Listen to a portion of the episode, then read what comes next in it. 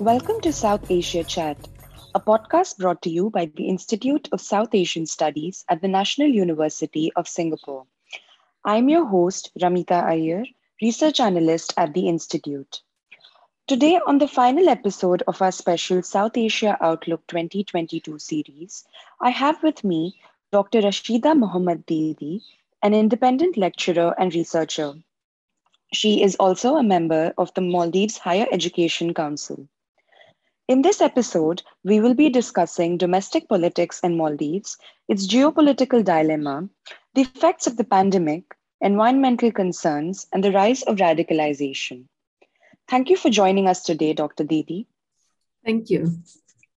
So, diving straight in, in December 2021, the Maldives Supreme Court acquitted former President Abdullah Yameen, who belongs to the opposition Progressive Party of Maldives, for his involvement in a money laundering case.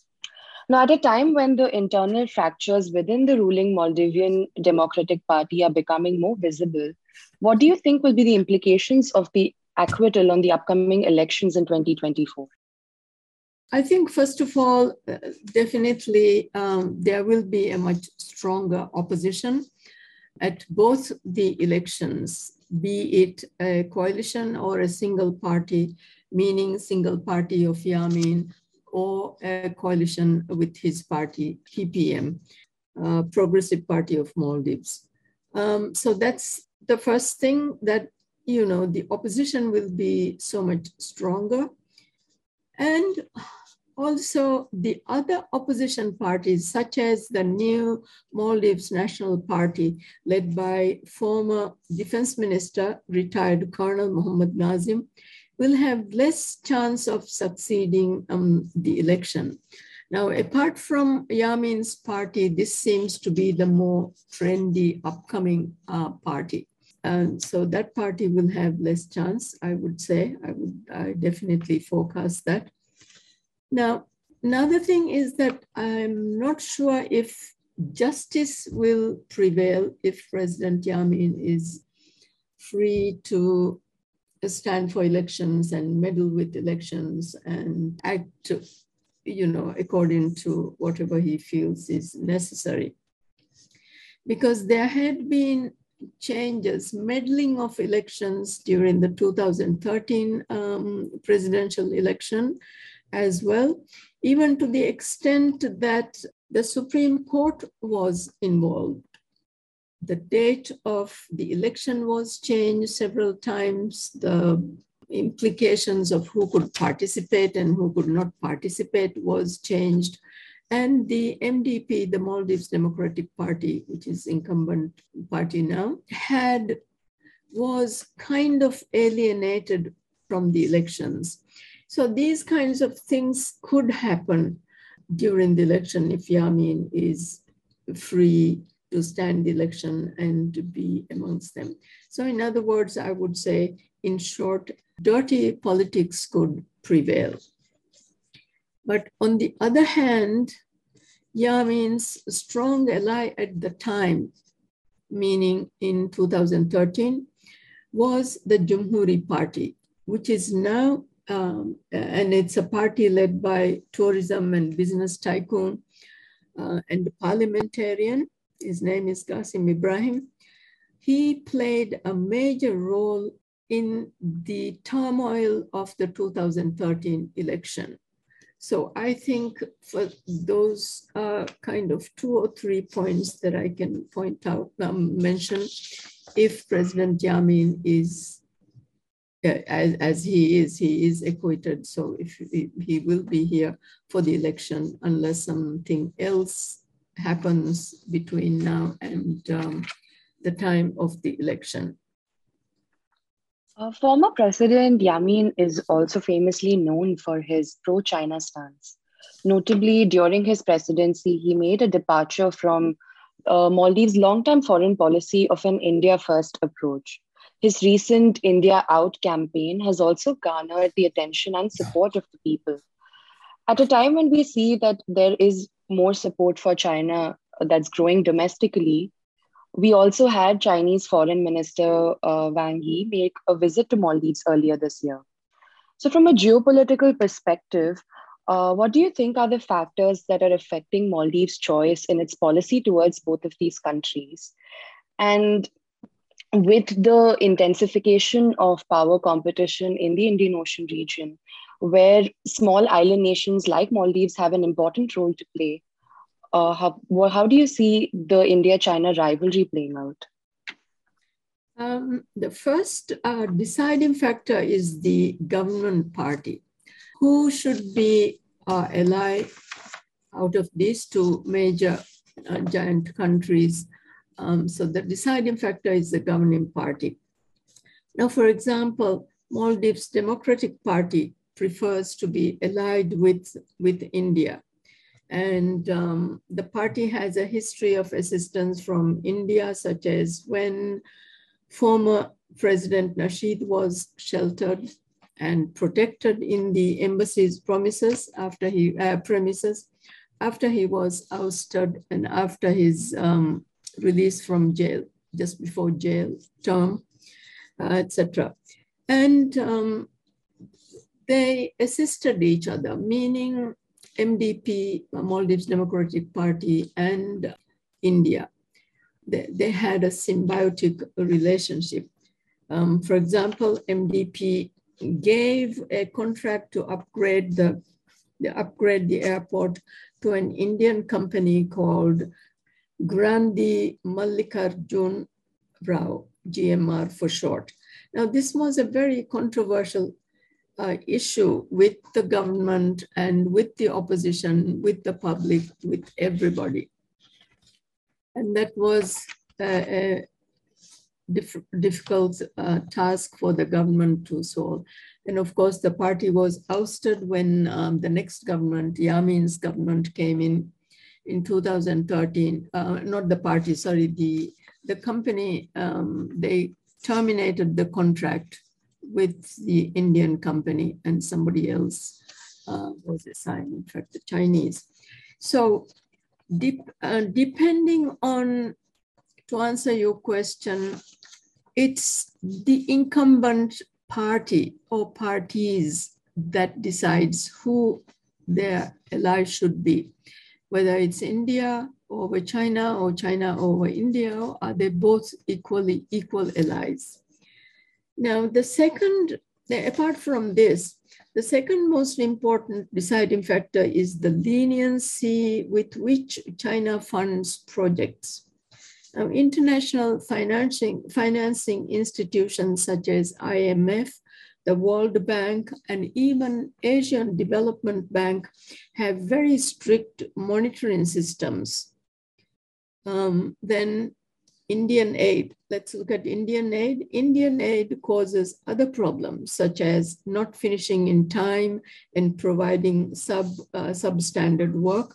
For example, I have seen myself um, a project they did for the Maldives National University to house the, the Faculty of Tourism and Hospitality, which the government of India took about 12 years to, excuse me, 12 years to finish. And then when it did finish, it didn't have the electricity, wasn't working. It would go off even after the the faculty moved in there, the electricity would go off and the water was came from pipes that were rusty. And so this kind of thing, I don't want to go into too much detail. Um, uh, so that was a difficult point for uh, those who were those who were depending on India's infrastructure work. A third point is, I would say, China's leniency in monitoring where the funds are spent paves the way for corruption, where the funds end up in someone's pocket, where the funds can end up. So perhaps this is an attraction for some governments. And um, since Yameen has been accused of money laundering and um, so on, um, one could say that perhaps it was a very, very attractive to work with China or depend on China's uh, funding. Um, then you mentioned the small states uh, Indian Ocean. Now, China, in my opinion, China cannot replace India in South Asia or central part of Indian Ocean. Although, of course, it, there is a rivalry. And China is trying to um, take over perhaps the Indian Ocean, as we could see from other uh, countries, its involvement with other countries. We don't have time to go into that, but Sri Lanka, Djibouti, etc to name just a couple of more controversial places. Um, so I think there's no, uh, there, there is rivalry, but in China will not succeed, at least, not at least in the near future. India is considered the security provider of the region, and hence, of course, a security provider for the Maldives as well. And this is how the government sees it. Um, the government also sees China as the development partner, not the security provider. Even Yameen's government never talked about China being the security provider, provider of the country or the region. Um, I, and I think this is clear. I'm, I'm pretty sure this is clear to both countries because China moved out after the Yameen government um, after uh, moved out of the government and uh, the incumbent government came in, China accepted its second place very graciously and moved on. But then, of course, now we see a slightly uh, slight change. In fact, a big change, I would say, not a slight change new development we see, which could be considered um, perhaps deviating from the path that people expected. The path meaning since UNDP-led coalition is in the government, we do not expect, or people do not expect it to be negotiating mm, deals with um, China. But that's not how it, how it was, how it turned out to be. Um, so by looking at the number of agreements made during Foreign Minister Wang Yi's visit, uh, I'll just mention a couple, couple. For example, the Economic and Technical Operation ag Cooperation Agreement on Grant Aid, totaling approximately 63 million US dollars uh, was one. This is to be used for social livelihood and infrastructure projects as agreed by both parties. And another agreement was the visa exemption um, agreement, that is um, visa exemption for Maldivians visiting China. And there are um, many Maldivians doing trade in China. So uh, for them, it will be a great asset. Then also there was an agreement to conduct a feasibility study for the management and maintenance of the China Maldives Friendship Bridge, which links Male and the airport and the next island, Hulhumale. So it shows that MDP-led coalition can work with China as their as also their animosity towards it it is not that great as Yameen's animosity towards India as manifested by the India out demonstrations. And also I would like to add, I think this is possible um, to a great extent by the foreign minister's ability to deal with and his diplomacy, his experience in diplomacy to deal with such situations. So you mentioned India as the security provider and China as a development partner for Maldives. Another aspect where India and China have played an important role recently has been through the provision of COVID 19 vaccines. So, vaccines have been critical for all countries, of course, but more so for smaller countries like the Maldives that have relied on other countries for vaccine imports and donations. Now, focusing on the pandemic itself, uh, much like other South Asian countries that depend on tourism, the pandemic has greatly affected the Maldives.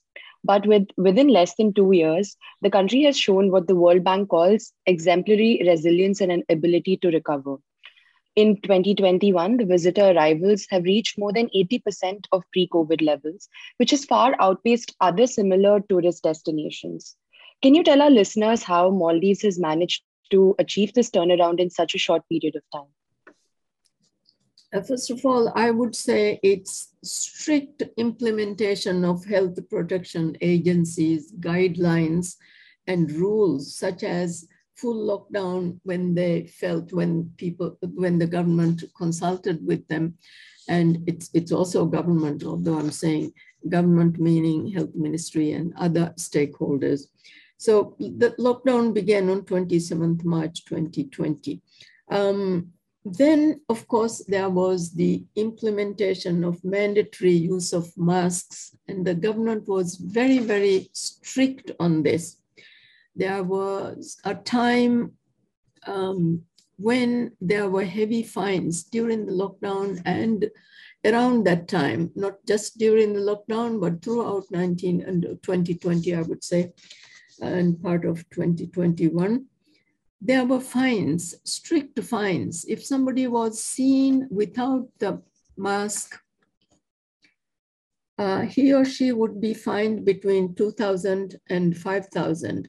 2,000 if it is the first time that person was found without a mask, and um, 5,000 if that person had been caught before that.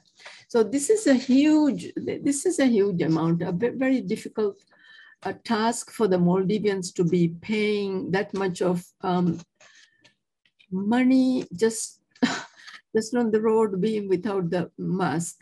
So I would say that frightened, that scared people. The financial part, maybe not, not the health part so much, but the financial part scared the Maldivians and, and the numerous laborers that we have, Bangladeshi, um, Indian, and mostly Bangladeshi laborers. So that prevented, that helped them put the mask on, use the mask very strictly. And then, of course, there was the blocking of uh, tourists, especially cancellation of flights and tourists from China right from the start, right from the beginning of the COVID um, inset in the Maldives or in the world for that matter when opened in July 2020, still the government imposed many restrictions. For example, there was lots of checking at the airport. Uh, the tourists were prohibited from going into inhabited islands. Now, inhabited islands, they would go only, they would go to stay within the guest houses, which are cheaper than tourist resorts. So that was prevented because if foreigners from other countries who had the virus went into the community, went and stayed amongst the community. So that was um, also a great help. Then tourists were confined to the resorts.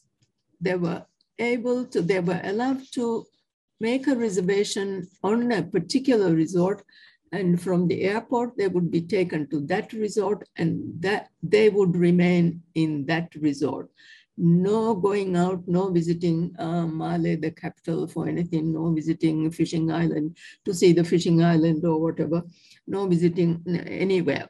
So that contained if tourists had been affected that would contain in that particular island. And we have of course one resort one island practice, which means at that time, at that time, one resort, one island, one, one, one resort is in one island, which is the practice in the Maldives anyway. But um, they had to make that clear to the guests. And so from some of these, you could see that the geography played a great part. The island nature of geography in the Maldives separated people, separated visitors from the rest of the community, separated the communities as well from each other. Now, we, we were not allowed from, for example, from the capital to go to another island, from another island, come go anywhere else. Even now, monitoring is done, but of course not strict now, but still monitoring is done and so the government knows which island has uh, flared up with the uh, virus. And so that island would be um, quarantined. And the people in the island would be quarantined. But then, of course, that's not that effective as the councillors, the local council uh, is in charge of that, not the central government. So I think those are the few points I could mention about that. That Thank really you. is quite impressive. Uh. Another aspect that tourism is inextricably related to is the environment. In the Maldives, uh, rising seawater levels is a major cause for concern. It is a low lying state in the Indian Ocean that faces an existential threat due to climate change. So, my question to you here is twofold. What steps has the government taken to combat climate risks? And secondly, of course, on the international level, efforts to conserve and protect, protect the environment need to happen at the global level because the environment is a global common good. But what role can a small state like the Maldives play in the global effort to decrease emissions and prevent global warming from increasing? Um, the, the government's efforts are mostly international. Um, at the local level, um, we cannot do much because the carbon emission is not caused by the Maldives or by countries in the region, uh, except maybe India and then perhaps China uh, a little far away in, in, in, Asia. But apart from that, it's mostly from the develop, as you know, from the developing countries, high, the, the developed countries, highly industrialized countries, and then uh, in developing countries like the upcoming um, economies like India, Brazil, um, China, and so on. So there's nothing we can do. I, I shouldn't say nothing, but very little we could do since it's not our doing that's um, leading to sea level rise, the causing. So Maldives' effort is at the international level. And then I will just mention some um, factors. Now, for example, at, at the international arena uh, on 11th February 2020, for example, a committee on environment and climate change. Um, later on, yes, the committee now, this is at the local level, sorry. It passed a resolution to declare that the Maldives would stand at the forefront of climate change issues. So this is, uh, I think, how the government justifies their action. And it doesn't need to justify its action, but maybe how it's promoting its action. So it works on international community to recognize this works on to rec recognize the vulnerability of the country to climate change. And um, so as part of the this process, the president, the incumbent president took initiative to introduce, to introduce the model, it's called the Climate Smart Resilient Island Initiative at the UN Climate Action Summit in September 2019. Now, this was considered to be a replicable solution to combat climate change and sustainable development for all small island developing states. And this was accepted by the UN. Apart from that, uh, COP26, which took place last year, uh, Maldives was active. But Maldives is again more active in climate related environments if the Maldives, the Maldives Democratic Party is in power. As President Nasheed thinks he is kind of the father of the environment, but so does uh, former President Gayoom. So everybody thinks they are the fathers of uh, the environment, but um, I must say that um, the Maldives Democratic Party is much, much more active on this matter than the uh, uh, People's Progressive Party of Yameen. Uh, so to shorten this, it's the international environment. And you probably, and also the action, the catchy, catchy action for example, you would have known, I'm sure, the underwater uh, cabinet meeting. Now, the, now those are interesting, interesting actions, very catchy. Um, some people would call it, oh, the silly Maldivians, you know, underwater. But I think it served a purpose. It caught the eye, although it was seen like child's play. Um, it caught the attention of the world even even to say that ah, the Maldives had a cabinet meeting under the water. Um, I think that was the purpose, and that purpose was achieved. Finally, looking at a long-term uh, trend in Maldives, uh, the island has been uh, struggling with uh, rising Islamic radicalization. There have been several instances of radicalism over the years, but most notably, last year there was a bomb attack on former President Mohammad Nasheed. What significant trends do you observe? And can you tell us about the steps that have been taken by the government to combat this rise of, of radicalism? Um, the rise of radicalism has been going on for a long time. It didn't happen just last year. Uh, and the government, uh, when Maumoon, the previous previous government was in power, it was more contained because President, former President Maumoon took strict action, uh, such as such as um, people could not be wearing the hijab, you know, the full cover. The women, women could not be doing that. And um, so they were not able to hide, and the men were not able to hide under the under the guise of women's clothes and so on. And but the more recent, since 2008, since um, we presume we we think we got we became democratic, and since then the governments had become more scared of the extremist um, ex, the factions. And so it, it is not strictly it, it is not that strict because they need perhaps they they think they need their vote. And they're also dangerous in recruiting um, jihadists, we call them, the people to go and fight in Islamic countries like in the Middle East and so on. But um, the government does what it can do to prevent that. Unfortunately, uh, I'm going to be subjective here and say, unfortunately, the government also has very strict uh, radicalized people with radical ideas. And so one cannot really take them away from the government or to isolate them. So the policies are involved in this, the government's policies, uh, something like the Ministry of Islamic Affairs or Ministry of Home Affairs, Ministry of this, Ministry of that. Um, you know, and um, so it is difficult for the government to do something domestically unless complete authoritarian is in charge of the government.